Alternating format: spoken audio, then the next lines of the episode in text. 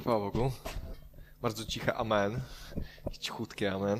Ale już jesteśmy nauczeni, że, że się kończy po czwartej. Żartuję. Żartuję. Nie bądźmy tacy schematyczni, ale tak, tak bywa, że, że już czujemy, że się zbliża koniec, koniec uwielbienia. Cudownie jest w środku tygodnia spotkać się. Ja tak się bardzo cieszę, że nas jest troszeczkę więcej, że możemy sobie spojrzeć w oczy, nie tylko w obiektyw kamery, e, razem uwielbiać Boga. Kiedy czuć, że Kościół jest, że uwielbia Boga, że się wspólnie modlimy, to jest, to jest coś na pewno no, e, nie, do, nie do zastąpienia. Który mamy dzień wiosny, Krystian? 40, 46. Tak, tak. Bardzo ciekawa statystyka. Ja powiem szczerze, że nie wiem, czułem jeden dzień wiosny chyba do tej pory. A dzisiaj jest tak co chwilę wiosna i co chwilę deszcz i teraz jest chyba najdłuższy moment, kiedy jest słonecznie. Ale myślę, że dzięki temu jesteście w domach, nie gdzieś tam na spacerach, w ogródkach, na ogródkach działkowych i w innych miejscach. Możemy sobie, możemy tutaj w jedności e, pobyć na nabożeństwie, choć część z was jest w domach. E... Zacząłem ostatnio sobie czytać od początku Biblię, tak od, samosieńkiego początku i chciałem się z wami dzisiaj podzielić kilkoma moimi refleksjami, tą, co Pan Bóg włożył mi na serce. Ciekawe jest to, jak ludzie ci pierwsi ludzie, którzy żyli na tej ziemi, jak, jaką mieli relację z Bogiem. Ciekawe jest to, jak oni go poznawali, jak oni go e, doświadczali, dlatego że nie było wtedy jeszcze żadnych zasad. Dopiero na górze Synaj, wiele, wiele lat później, Pan Bóg nadał swoje prawo Mojżeszowi, narodowi izraelskiemu, ale wcześniej, do tego momentu, Pan Bóg na różne sposoby, w różny sposób objawiał się różnym ludziom, różni ludzie mieli z nim e, kontakt. To jest bardzo ciekawe. To jest bardzo ciekawe, dlatego że apostoł Paweł chociażby wielokrotnie powoływał się na to, co było przed zakonem, co było wcześniej, co było przed dziesięcioma przekazaniami, co było przed, przed tym momentem, w którym e, jasno i wyraźnie Pan Bóg określił, co chce, żebyśmy czynili. Jest pewna historia człowieka niezwykłego, człowieka, o którym wszyscy wiemy, Chciałem przeczytać e, pierwsza księga Mojżeszowa, księga rodzaju, szósty rozdział, dziewiąty werset. Oto dzieje rodu Noego. Noe był człowiekiem sprawiedliwym. Na tle swojego pokolenia był nieskazitelny. Noe przyjaźnił się z Bogiem. Noe był człowiekiem sprawiedliwym, na tle swojego pokolenia nieskazitelnym. I zaraz będziemy czytać o tym, jakie było jego pokolenie. To moglibyśmy powiedzieć, że no, rzeczywiście bycie nieskazitelnym na tle tego pokolenia może nie było tak wcale trudne, bo rzeczywiście wtedy jego pokolenie było złe.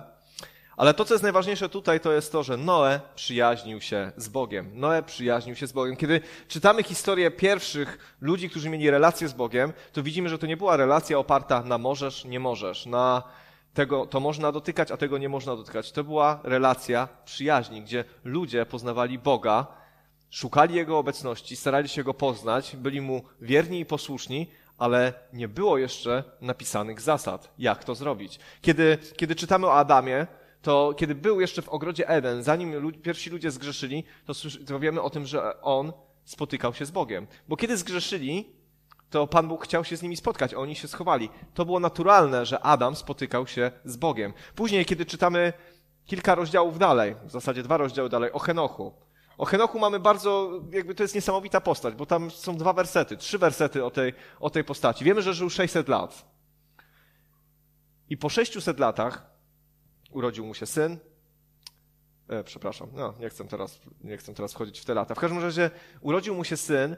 Później czytamy o tym, że Henoch był przyjacielem Boga, chodził z Bogiem, a później został zabrany został zabrany. Cała historia Henocha to jest to, że chodził z Bogiem, że przyjaźnił się z Bogiem, a później został zabrany. A później mamy kolejne postacie. Mamy Joba. Nie wiemy dokładnie, kiedy Job żył, ale prawdopodobnie były to czasy przed, przed zakonem mojżeszowym, gdzieś w Mezopotamii. Job znał Boga, przyjaźnił się z Bogiem, rozmawiał z Nim, przeżywał strasznie trudne rzeczy, ale ale poznawał go nie na podstawie prawa, nie na podstawie zakonu, bo go nie znał, ale na podstawie tego, że go szukał i kiedy go znalazł, miał z nim relację. Rozmawiał z nim, szukał jego obecności, był mu wierny, był sprawiedliwy. Później czytamy o Abrahamie, o Izaaku i o Jakubie. Czy oni mieli jakieś zasady? Wszystko, co robili, wszystko, jak się zachowywali, było związane z objawieniem Boga, z tym, że Pan Bóg do nich mówił, że mówił do Abrahama, a wyjdź teraz z namiotu i popatrz w niebo. Zobacz, ile tam jest gwiazd, takie będzie twoje potomstwo. Oni mieli relację z, Bogą, z Bogiem inną. To była e, relacja na zasadzie przyjaźni, na zasadzie poznania się indywidualnego człowieka i Boga, jednostki i Boga.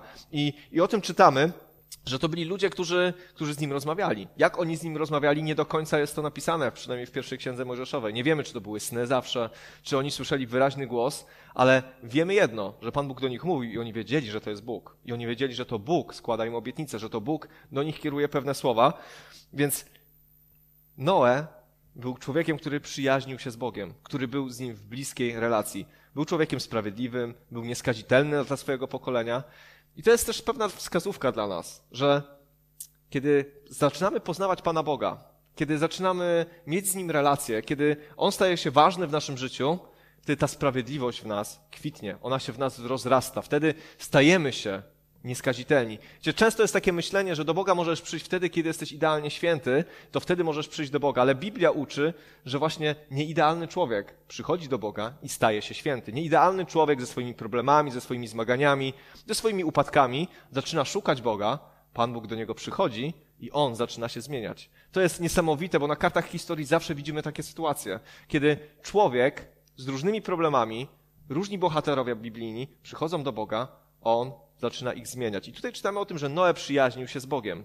Przyjaźnił się z Bogiem. Przyjaźń nie jest relacją, że się znamy na cześć, na chwała Bogu w kościele tylko raz na jakiś czas. Nie, przyjaźń jest czymś bardzo bliskim, intymnym, czymś, co, gdzie my zostawiamy kawałek serca i gdzie ktoś zostawia kawałek serca nam. Gdzieś, gdzie nie mamy problemów, żeby powiedzieć swoje najskrytsze tajemnice. Gdzieś, gdzie jesteśmy w stanie komuś bardzo mocno zaufać, polegać na nim w swoim życiu. Przyjaźń jest czymś niesamowicie ważnym dla każdego człowieka. My potrzebujemy przyjaźni, my potrzebujemy takich relacji w swoim życiu i Noe taką relację miał z Bogiem. On się z nim przyjaźnił.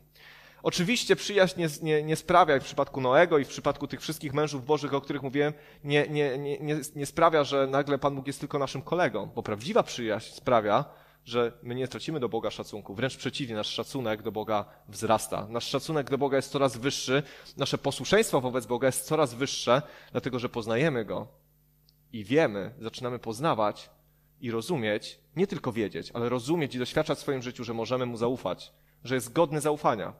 Bo przyjaźń nie polega na tym, że spotka, spotykamy się z kimś pierwszy raz, podajemy sobie rękę, i odtąd jesteśmy już przyjaciółmi, wylewamy sobie wszystkie sekrety, mówimy, nie wiem, pomagamy sobie we wszystkim. Przyjaźń się tak nie buduje.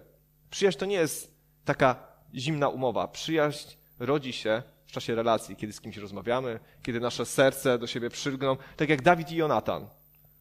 Oni spędzali z sobą jakiś czas, oni się zaczęli, porozumiewać ze sobą, zaczęli mieć jakiś ze sobą głęboki kontakt i pojawiła się relacja przyjaźni, która była bardzo silna i mocna, nawet w obliczu groźby śmierci dla Dawida i różnych innych tam perypetii.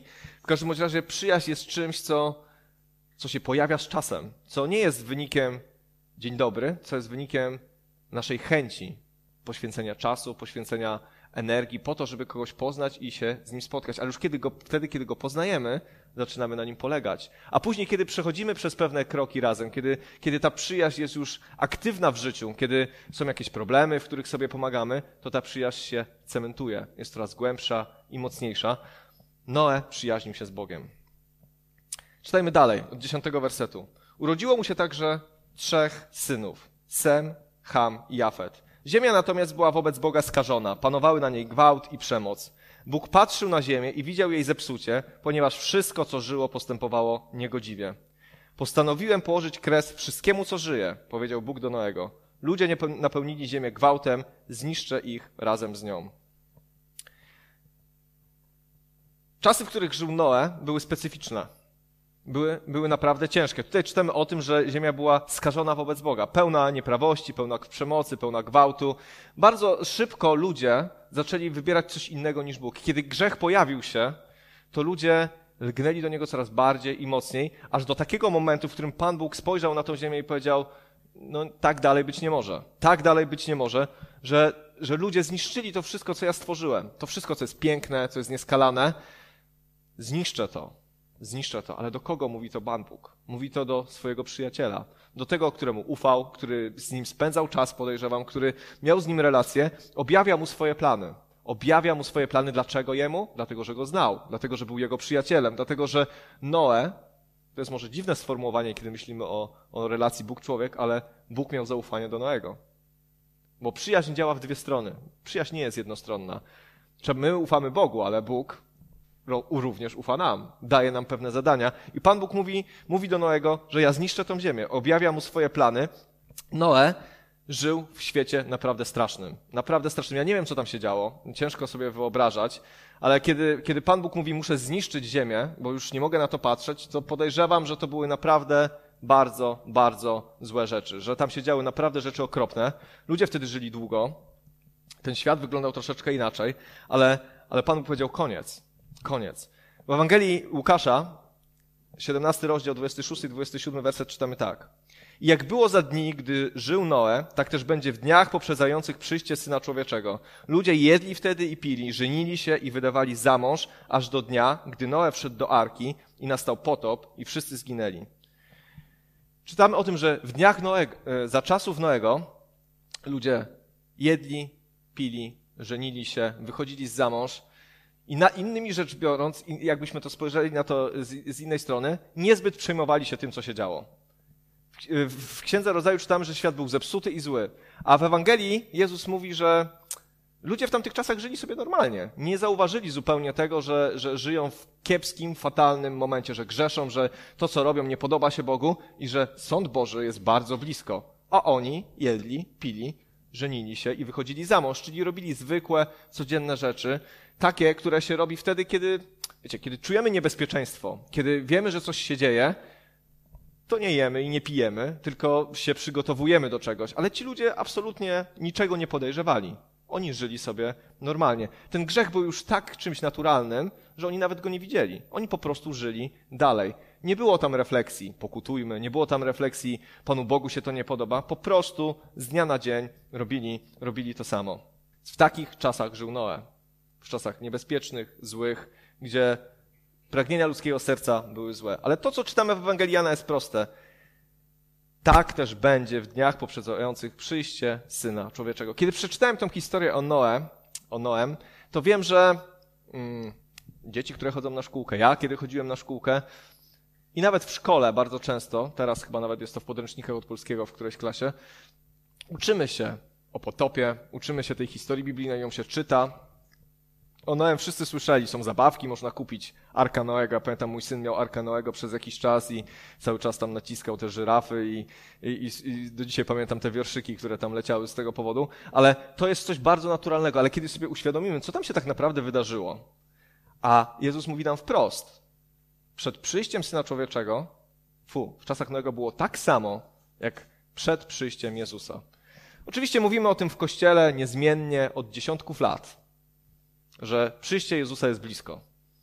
Ktoś mi będzie powiedział, tak jak w liście Piotra jest napisane, że niektórzy mówią, przyjście Pana jest blisko, On ciągle nie przychodzi. Co się dzieje? Ale wiecie, jeżeli 20 lat temu o tym mówiliśmy, z przejęciem, to po 20 latach powinniśmy jeszcze bardziej się przejąć, dlatego że jesteśmy 20 lat bliżej do tego, że Chrystus przychodzi.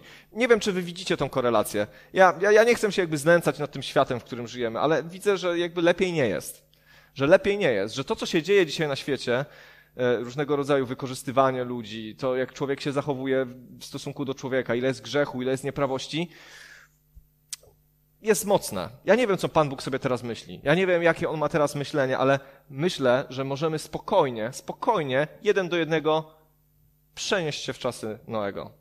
My jesteśmy ty od teraz Noem. W tym, co będę teraz mówił, pomyślmy o tym, co się tam dalej wydarzyło. I Pan Bóg powiedział do Noego tak, od 14 wersetu, zbuduj sobie arkę z żywiczego drewna, przygotuj w niej klatki, a od wewnątrz i na zewnątrz pokryj smołą. Wymiary arki mają być takie, długość 300 łokci, szerokość 50 łokci, wysokość 30 łokci. Arkę pokryj dachem, niech, wsta niech wystaje na łokieć ku górze i z jej boku umieść wejście, a w środku zrób trzy pokłady.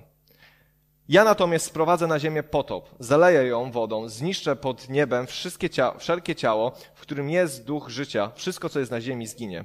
Z tobą jednak ustanowię moje przymierze. Wejdziesz więc do arki, ty, twoi synowie, twoja żona i żony twoich synów. Co mówi Pan Bóg do Noego?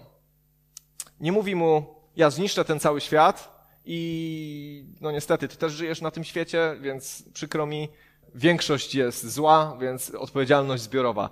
Nie, Jezu, y, Jezus, no myślę, że Jezus też, ale Bóg mówi do Noego, daje mu bardzo szczegółowy plan, bo troszczy się o swojego przyjaciela i mówi mu, co dokładnie ma zrobić. Nie będziemy sobie teraz rysować arki, yy, arki Noego, wszyscy wiemy, jak ona wyglądała, mamy to w głowie, E, ale daje mu bardzo szczegółowe wytyczne, jak ma to wyglądać, jak on ma to skonstruować, jak to, jak, gdzie, gdzie, gdzie, to, gdzie, gdzie tam wszystkie te pomieszczenia porobić. I mówi mu, że ja ześlę potop. Mówi mu, co się wydarzy. Mówi mu, jak to będzie wyglądać, ale mówi jednocześnie, z tobą ustanowię przymierze. I ty wejdziesz do tej arki. I ty będziesz uratowany. Ty będziesz tym, który, który się uratuje przed tym gniewem, który wyleje się na świat. Pomyślmy o tym. Pomyślmy o tym dlatego, że jeżeli my jesteśmy Noem dzisiejszych czasów, a wierzę, że jesteśmy, to Pan Bóg swojemu Kościołowi mówi jasno i wyraźnie w swoim słowie, co się wydarzy. My nie żyjemy w jakiejś niewiedzy, w jakiejś pustce, w jakimś miejscu, w którym my nie mamy zielonego pojęcia, co się wydarzy. My nie znamy szczegółowych wydarzeń.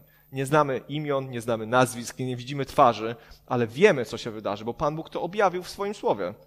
To naprawdę nie są rzeczy, które są dla nas jakieś niejasne. My wiemy, że Chrystus przyjdzie i wiemy, jak to będzie się po kolei toczyło. Znamy te wydarzenia, Księga Objawienia, listy apostołów, Jezus, to wszystko, co mówił, jest dla nas przygotowaniem. To są instrukcje jasne i wyraźne, wyraźne dla Kościoła, jak powinien się zachowywać w tych czasach. I Pan Bóg też z nami ustanowił przymierza.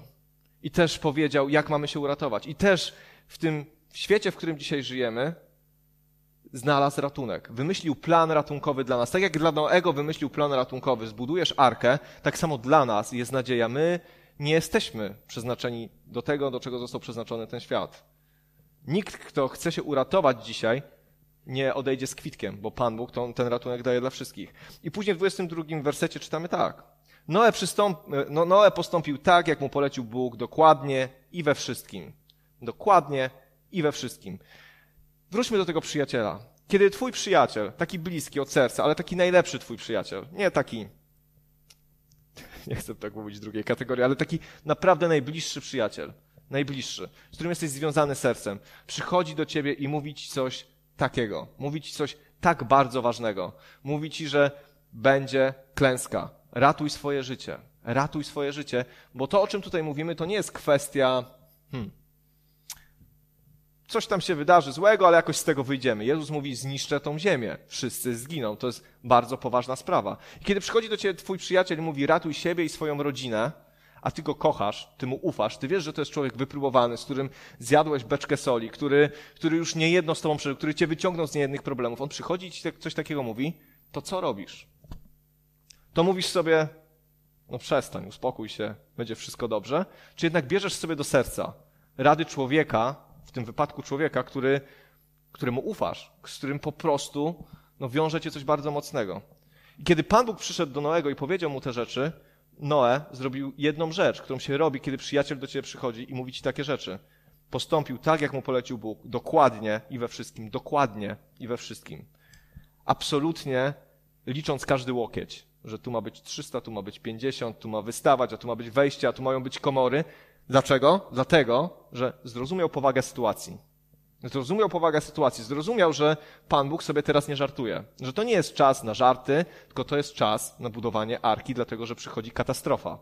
I musisz ratować siebie i swoją rodzinę. I powiem Wam, że mamy w Biblii kilka przypadków, gdzie Pan Bóg ewidentnie przyjaźni się z człowiekiem. Kilka przypadków. Mamy tutaj Noego, mamy Henocha, mamy Mojżesza, mamy Mm, mamy Joba.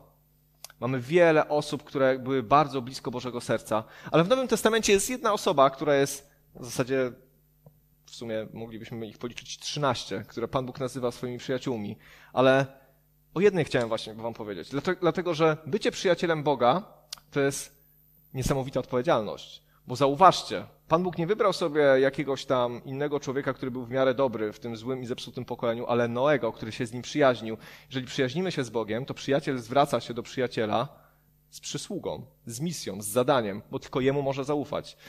Jest taka osoba w Nowym Testamencie, która była nazwana przyjacielem Jezusa. I był to Łazarz. Łazarz, brat Marii i Marty. I powiem wam, kiedy czytam historię Łazarza, to on w tej historii głównie nie żyje. Y, Łazarz w historii o Łazarzu nie żyje. On nic nie mówi. On się nie zachowuje, on nic nie robi. Nie czytamy w ogóle o jego postawie. Ale wyobraźcie sobie, że ceną za przyjaźń z Jezusem było to, że to właśnie Łazarz umarł. Chorował i umarł. A później, kiedy został wskrzeszony, kiedy wyszedł z grobu, kogo chcieli zabić e, Żydzi? Chcieli zabić Jezusa, bo go wskrzesił, ale chcieli też zabić Łazarza, bo był żywym dowodem na to, że Jezus jest Bogiem, bo go wskrzesił. To była misja. Łazarz był przyjacielem Jezusa. Nie tylko przyjacielem do przytulania, nie tylko przyjacielem, żeby sobie podać rękę i położyć i się wyżalić, ale przyjacielem, który poświęcił swoje życie. A później pozostałych dwunastu przyjaciół, apostołowie. Jezus do nich powiedział to, co Magda czytała w niedzielę rano. Powiedział, wy jesteście moimi przyjaciółmi. Nie nazywam was już sługami, jesteście moimi przyjaciółmi. Kiedy popatrzymy sobie na życie apostołów, no oczywiście Judasz, nie wyszło, ale jedynastu pozostałych, tylko jeden, jedyny, znaczy to nie są fakty, to są jakby domniemania historyków, ale tylko jeden Jan umarł śmiercią naturalną.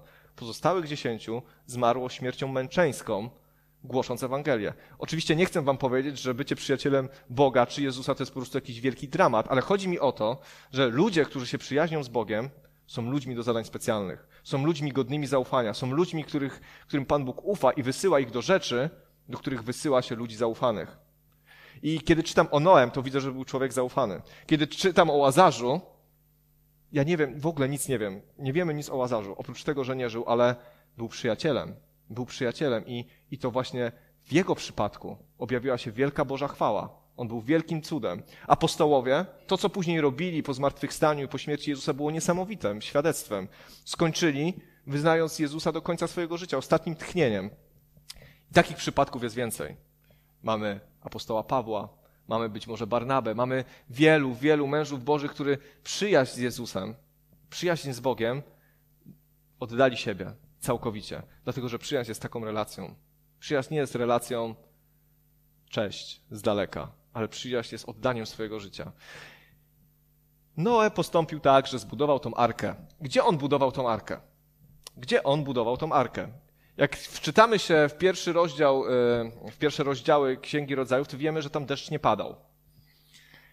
Biorąc pod uwagę to, że y, zaczął budować tą arkę, nie wiemy ile lat ją budował, pewnie długo, bo on był on i jego trzech synów.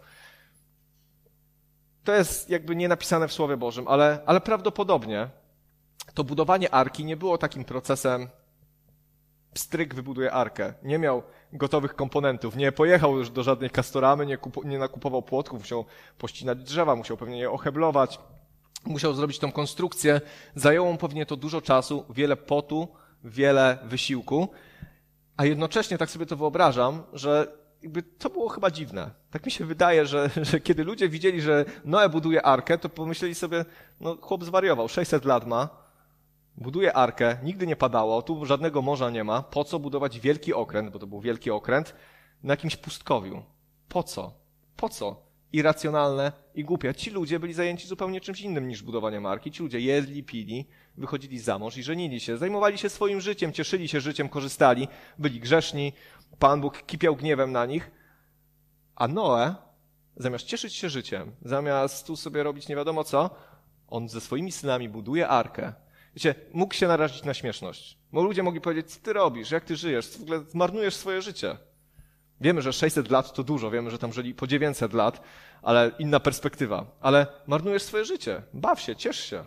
Oni tak żyli. I tak sobie myślę, że my jesteśmy, Kościół jest Noem, Noem dzisiejszych czasów. Ludzie też sobie często patrzą na nas i mówią, zwariowałeś, wyrzekasz się takich rzeczy, tak żyjesz, nie korzystasz z życia, mógłbyś, nie wiem. Wiecie, teraz sobie wpiszcie, co tam e, macie w głowie. Wszyscy obracamy się w różnych środowiskach, doświadczamy różnych rzeczy, ale jednego jestem pewny, że gdziekolwiek się nie obracamy i gdziekolwiek nie jesteśmy, to standard życia związany z posłuszeństwem Bogu i biblijne zasady są w kontrze, niezależnie od tego, w jakim środowisku się obracamy. Są rzeczy, które ludzie na nas patrzą i mówią, no zgłupiał, no zgłupiał. Co on robi? Marnuje swoje życie. Buduje statek na pustyni, gdzie nie ma wody, nie ma niczego. Po co to robisz? Ciesz się życiem. Życie jest takie krótkie.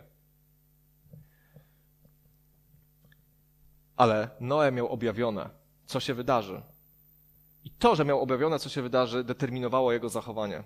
Często sobie mówimy, że to, to nauczanie związane, związane z przyjściem Pana Jezusa Chrystusa, cała eschatologia, może czasami nas to męczy. Może czasami jakby dużo tego jest, tyle różnych teorii, na YouTubie można tyle rzeczy posłuchać, naprawdę. I czasami mam wrażenie, że ten temat jest eksploatowany, ale wiecie co, dla mnie ten temat jest nadzieją. Dlatego, że jeżeli ja wierzę w to, co Pan Bóg mówi w swoim słowie, jeżeli ja wierzę w to, co tu jest napisane, że przyjdzie taki czas, że Chrystus przyjdzie po swój Kościół i zabierze tych, którzy są Jego, a na ziemię zostanie wylany gniew Boga, nieważne jak to sobie chronologicznie teraz poukładamy, wiecie co, to mnie motywuje żeby zakasać rękawy i budować tą arkę. Ludzie mogą mówić, że to głupie, ludzie mogą mówić, że to niepotrzebne, że ja się mijam z celem, że zamiast cieszyć się życiem robię dziwne rzeczy, ale tak chcę to robić, bo ja poważnie traktuję i chcę poważnie traktować to, co jest napisane w Słowie Bożym.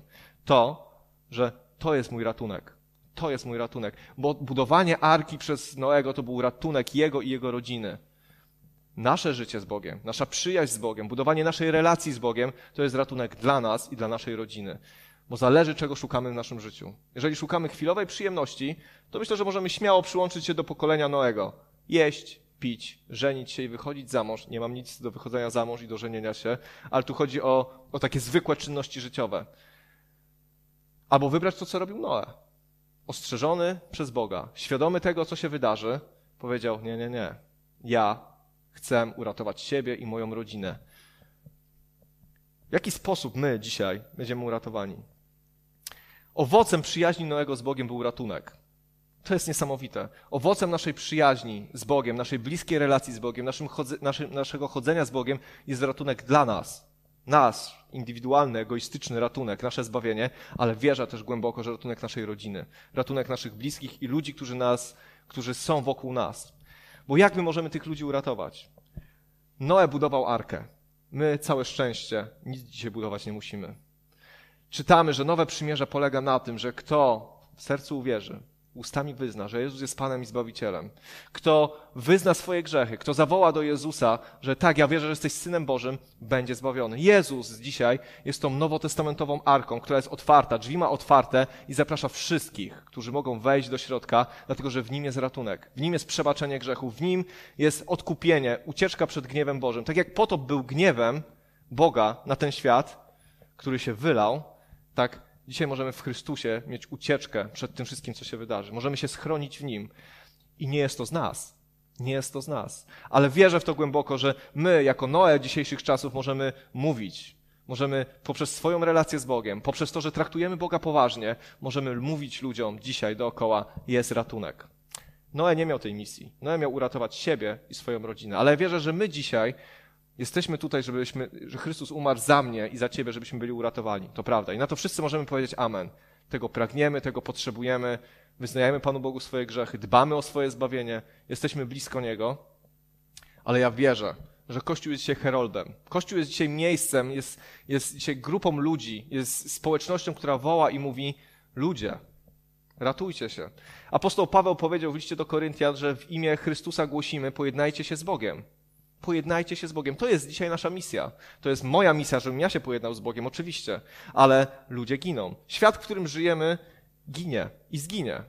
Nie oszukujmy się, lepiej nie będzie. Ja już dawno się pozbyłem tej myśli, nie dlatego, że jestem jakimś pesymistą, ale dlatego, że czytam Biblię i widzę, że będzie lepiej, ale dzięki temu, co Chrystus zrobił na krzyżu i to, dokąd ja się wybieram z Nim.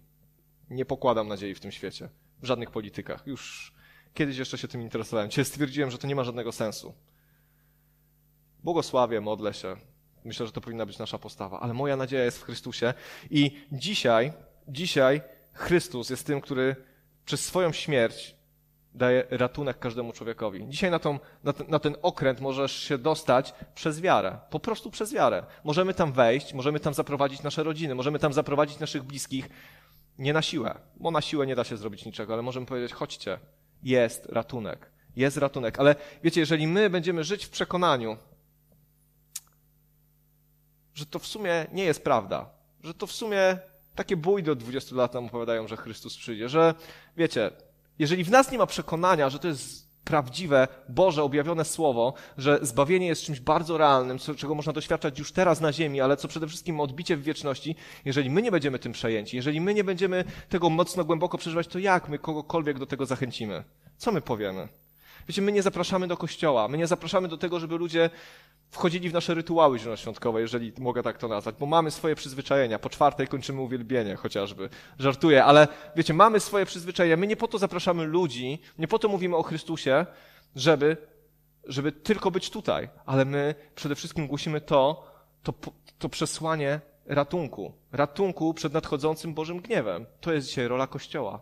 Pan Bóg się do tego przyznaje w znakach, w cudach. Wtedy, kiedy jesteśmy mu posłuszni, Pan Bóg przykłada do tego rękę. Mnie to zachwyca za każdym razem, że, że tego się nie da wygenerować. Nie da się wygenerować Bożej mocy. Boża moc objawia się zawsze wtedy, kiedy pełnimy wolę Boga. Kiedy idziemy krok w krok za tym, co On zrobi. Noe wszystko i dokładnie wykonał tak, jak Pan Bóg chce. Czytamy dzisiaj o nim w Biblii. Czytamy dzisiaj o nim w Biblii, dlatego że był posłuszny Bogu. Potraktował go poważnie. Potraktował go poważnie. Zaprosił do tej arki jako do miejsca bezpiecznego. Co my mamy dzisiaj w Chrystusie? Wiecie, ta arka jeszcze przez 40 dni pływała na tych morzach. Tutaj się dookoła działy straszne rzeczy. Woda zatapiała miasta, zatapiała całe osady, a ludzie w tej arce i zwierzęta w tej arce żyły. Zanim wyszli na ląd, zanim yy, znowu zasiedlali ziemię, zanim te zwierzątka znowu mogły się rozbiec po całej, yy, po całej planecie, to oni siedzieli w tej arce. Oni byli tam bezpieczni przed deszczem, przed chłodem, przed tym wszystkim, co się dzieje. Wiecie, kiedy myślę o Chrystusie, kiedy myślę o tym, co On zrobił na krzyżu dla mnie, to widzę, że to jest schronienie. Że to jest takie miejsce, w którym nieważne, co się dzieje dookoła, padają deszcze, nieważne, co się dzieje, ja jestem bezpieczny w Nim. Jestem bezpieczny w nim, bo te drzwi są otwarte. Jezus tam zaprasza każdego. To jest bezpieczeństwo. To jest miejsce, w którym znikają problemy, kiedy do niego przychodzimy, kiedy on daje pokój, kiedy się o to modlimy, kiedy w irracjonalny sposób przychodzi Boże pocieszenie. I my tego nie, ja nie jestem w stanie tego nikomu wytłumaczyć. Po prostu, kiedy ze szczerym sercem przychodzimy do Boga, On wylewa na nas swoje błogosławieństwo, swoją obecność, On nas wyposaża w sposób, który nie jesteśmy w stanie tego nawet zrozumieć, bo On jest bezpieczną przystanią. On jest bezpieczną przystanią. List do Hebrajczyków, już kończę. List do Hebrajczyków, 11 rozdział, 7 werset mówi tak. Dzięki wierze Noe, ostrzeżony o tym, czego jeszcze nie widziano, przejęty przestrogą, zbudował arkę dla ocalenia swego domu. Przez nią wydał wyrok na świat, ale też stał się dziedzicem sprawiedliwości, której miarą jest wiara. Ostrzeżony o tym, czego jeszcze nie widział. On jeszcze tego nie widział. Deszcz jeszcze nie padał. My jeszcze nie widzieliśmy tego, co się będzie działo na tej planecie, kiedy Chrystus przyjdzie. My tego nie widzieliśmy. Ale tutaj jest napisane, że przejęty przestrogą zbudował arkę. Wiecie, ja wiem, żebyśmy się chcieli zawsze zachęcać. I ja uważam, że to jest bardzo ważne w Kościele, żebyśmy się zachęcali, żebyśmy się wspierali, żebyśmy się pobudzali do wiary. Ale tu jest też napisane, że on się przejął przestrogą. Jak się nie da po dobroci, to czasami trzeba przestrogę wystosować. Pan Bóg też do nas, ludzi wierzących dzisiejszych czasów, mówi: To jest poważna sprawa. To jest poważna sprawa. Zbawienie to jest poważna sprawa, życie z Bogiem to jest poważna sprawa, przyjaźń z Bogiem to jest poważna sprawa, która ma konsekwencje i będzie miała konsekwencje w naszym życiu i w historii tego, tej planety. Po prostu będzie miała konsekwencje, bo przecież wierzymy w to, że to, co Pan Bóg powie, jest tak i amen. Że Jego słowo się wypełni. I to, co czytamy, że się ma wypełnić, to się wypełni. I to będzie. Dzisiaj nowe przymierze. Dobra nowina mówi, Możecie być bezpieczni, możecie się schrować, schować w Chrystusie, możecie doświadczać Jego miłości, możecie przyjść do Niego. Wystarczy się ukorzyć, wystarczy wyznać swoje grzechy, wystarczy zawołać do Niego o pomoc, On przyjdzie. Gwarantuję Ci, On przyjdzie do Twojego życia. Jeżeli zrobić to szczerze, On przyjdzie i będzie Ci pomagał. Będzie doświadczał Cię, będzie Cię prowadził, będziesz się z Nim przyjaźnił. Będziesz Ty mógł zapraszać kolejnych ludzi. Kiedy, kiedy czytałem tą historię Noego, to jest bardzo prosta historia z bardzo prostym przesłaniem. Ale tu jest napisane w liście do Hebrajczyków, że przez nią wydał wyrok na świat. Cokolwiek to znaczy. Bo w tym, że Noe był posłuszny, że był posłuszny Bogu, objawia się to, że się da. Że się da być posłusznym Bogu. Wśród zepsucia, wśród zła tego świata można być człowiekiem sprawiedliwym i można przyjaźnić się z Bogiem i można zaufać Bogu i można być Mu posłusznym i nie ma wymówki. I nie ma wytłumaczenia, że się nie da, że to za trudne, Da się. Noe swoją postawą wydał wyrok na świat. A co ważniejsze, stał się dziedzicem sprawiedliwości, której miarą jest wiara. Wszystko, co się wydarzyło, o czym teraz mówiliśmy, tak wierzę w to głęboko. I tym chciałbym to spuentować. Wzięło się z tego, że Noe przyjaźnił się z Bogiem, że miał wiarę w to, co Bóg mówi, że miał zaufanie do Boga, że poważnie traktował Jego słowa. Jeżeli nie przyjaźnimy się z Bogiem, jeżeli to nie jest bliska, głęboka relacja oparta na zaufaniu, na chodzeniu z Nim każdego dnia, możemy nie przejąć się tym, co On do nas mówi. Możemy nie wziąć na poważnie Jego ostrzeżeń, nie mo możemy na poważnie nie wziąć tego, co, przed czym On nas ostrzega. Bo tylko głęboka relacja, tylko głęboka przyjaźń sprawia, że jest w nas taka doza zaufania. Jest w nas taka doza wiary, że jesteśmy w stanie robić rzeczy trudne i wymagające. Bo mu ufamy, bo wiemy, że to, co on mówi, jest prawdą. I wtedy jesteśmy w stanie to zrobić. Ale jeżeli Pan Bóg jest dla nas tylko takim nadzorcą, który z batem stoi nad naszym życiem i mówi, pach, tutaj przekazanie, źle, w plecy, tutaj e, znowu cię skarcę. Nie, Pan Bóg nie chce mieć z nami takiej relacji, gdzie w niebie czyha tylko na nasze potknięcia. Zupełnie nie to, bo Chrystus przyszedł właśnie po to, że zasłona, roz, zasłona świątyni się rozdarła. Co to symbolizuje? Każdy ma dostęp do Boga. Dzisiaj każdy może być Noem, każdy może być Henochem, każdy może być Jobem, każdy może być Mojżeszem. W tym sensie, nie każdy będzie robił to, co oni, ale każdy z nas może mieć taką relację z Bogiem, dlatego że Chrystus na krzyżu wywalczył to dla nas. Możesz przyjść do Boga. Możesz przyjść do Boga, możesz się zacząć z Nim przyjaźnić.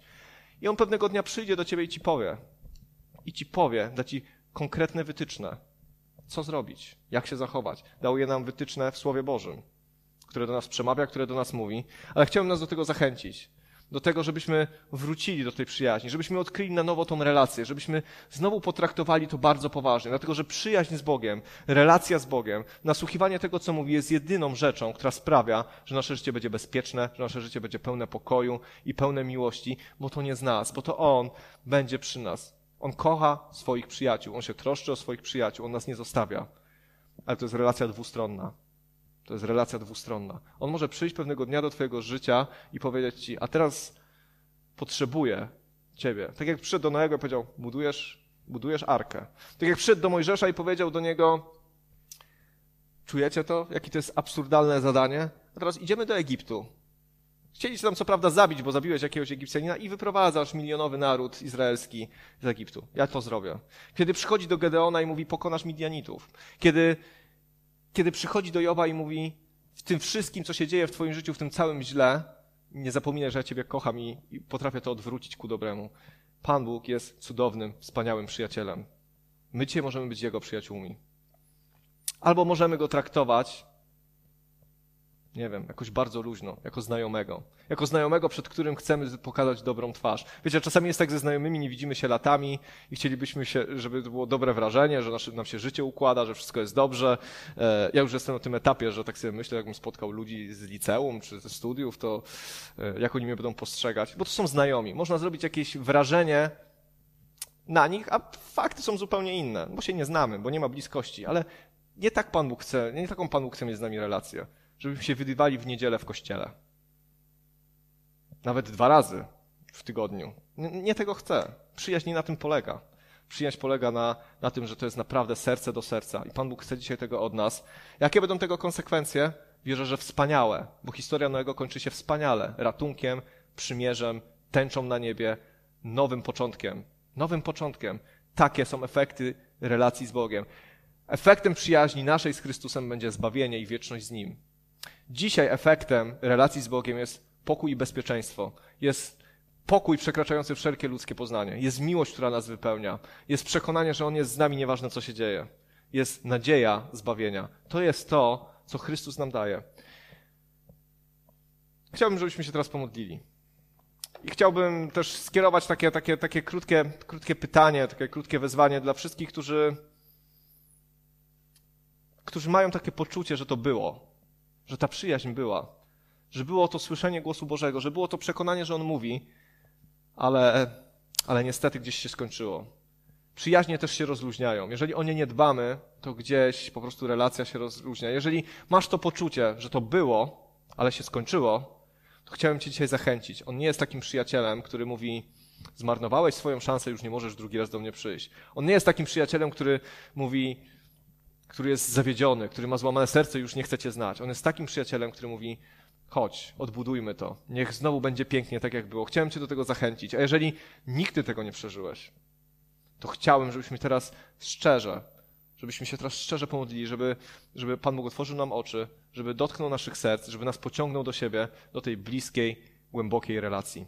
Powstańmy. Panie, ja Ci dziękuję za to, że, że Ty przez całe swoje przez całe Pismo Święte objawiasz się ludziom, Boże, jako wielki, potężny Bóg, to prawda, Panie, ale Ty zawsze chciałeś być blisko, Panie. Ty zawsze chciałeś być blisko, Panie. Kiedy czytamy proroków, Panie, kiedy czytamy Stary Testament, Panie, to jednocześnie gniewasz się na Izraela, Panie, ale jednocześnie płaczesz i bolejesz, dlatego że ich kochałeś, Panie, i kochasz tak bardzo mocno, Panie. I tak bardzo Cię boli, Panie, kiedy oni od Ciebie odchodzili, Boże. Dziękujemy Ci za to, że Ty szukasz nas, Panie. Nas, Panie, z naszymi problemami, Boże, z naszymi lękami, z tym wszystkim, co jest w nas, Panie, co być może, z czego nie jesteśmy dumni, ale Ty chcesz być z nami. Panie, tak bardzo Ci dziękuję za to, Boże, że my możemy się z Tobą przyjaźnić, że przez Twoją krew, Jezu, przelaną na krzyżu, zasłona świątyni została rozdarta. Miejsce święte jest dostępne dla każdego. Dziękuję Ci za to, że Ty dajesz nam się poznawać, że Ty nie odrzucasz nikogo, kto do Ciebie przychodzi. Nie odrzucasz nikogo, Panie, nie mówisz, odejdź, Panie, ale każdy, Boże, kto, kto do Ciebie przychodzi, nie odchodzi z niczym. Dziękuję Ci za to, Panie. I tak proszę Cię, Duchu Święty. Błogosławię teraz te wszystkie osoby, Panie, które mają tą tęsknotę w sercu, za przyjaźnią, Boże, które mają tą tęsknotą w sercu, żeby poznawać Cię, Boże, tak serce do serca, Panie, którzy chcą słyszeć Twój głos, Panie, którzy chcą doświadczać, Boże, tego, jak kierujesz ich drogami, Panie. Modlę się, Panie, teraz o każdą z tych osób. W imieniu Jezusa Chrystusa proszę Cię, Duchu Święty, żebyś stąpił, Panie, żebyś dotknął, Panie, żebyś pociągnął, Panie, nasze serca, Panie, do Ciebie jeszcze głębiej i mocniej, Panie. Nie wiem, jakie masz zadania dla nas, Panie, ale wiem, Boże, że dzisiaj możemy nawoływać, Panie, możemy mówić, Panie, pojednajcie się z Bogiem. Możemy być żywą reklamą, Panie, tego, że Ty zmieniasz życie, że Ty dajesz pokój, Panie, że Ty jesteś tym, Panie, który jest żywy i prawdziwy i że my jesteśmy dowodem na to, Panie, że Twoje słowo jest prawdziwe, Panie, że Twoje słowo jest prawdą, Panie, że ono się wypełnia na naszych oczach, że ono działa, Panie, w naszym życiu i to, co tu jest napisane, Panie, jest w naszym życiu. Dziękujemy Ci tak bardzo za to, Boże, i tak bardzo Cię proszę, Panie, żebyś Ty dotykał nas, żebyś Ty do nas mówił, Boże. Oddajemy Tobie chwałę, Panie.